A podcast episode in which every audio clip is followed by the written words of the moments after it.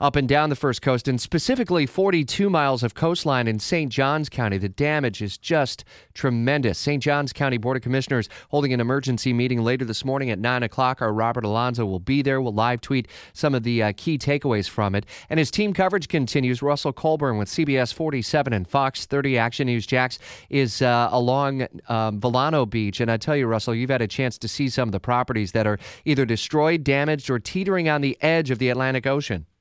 Exactly right. I mean, you go down certain driveways here, like at a condominium we were just at. It's like obviously we're used to drive your cars into a parking garage area or a parking area, and instead it just falls off like a cliff. I mean, some of these properties were built up so high that now that the dunes are gone and the erosion from Hurricane Matthew came in, we're talking like a 20 foot drop off, just a steep cliff from where the edges of people's homes are, even foundations hanging over the edge.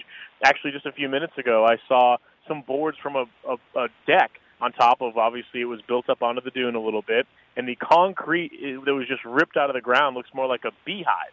It just was ripped up, and now it's just dangling from where it was, yeah, teetering over the edge. And that's just the scene along this entire coastline.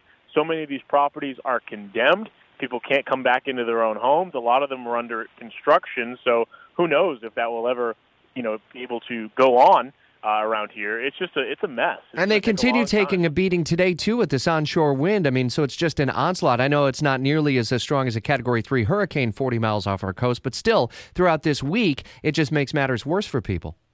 It does, and actually, Ariel Nixon with the First Alert Weather Team was talking about how there's another nor'easter forming, and this could just get even worse with more high wind, more uh, more high tide coming in. It's just a mess for a long time, and it could get even worse. All right, Russell Colburn with our partner Action News Jax. Thanks for uh, checking in and continuing our team coverage of Hurricane Matthew on Jacksonville's Morning News.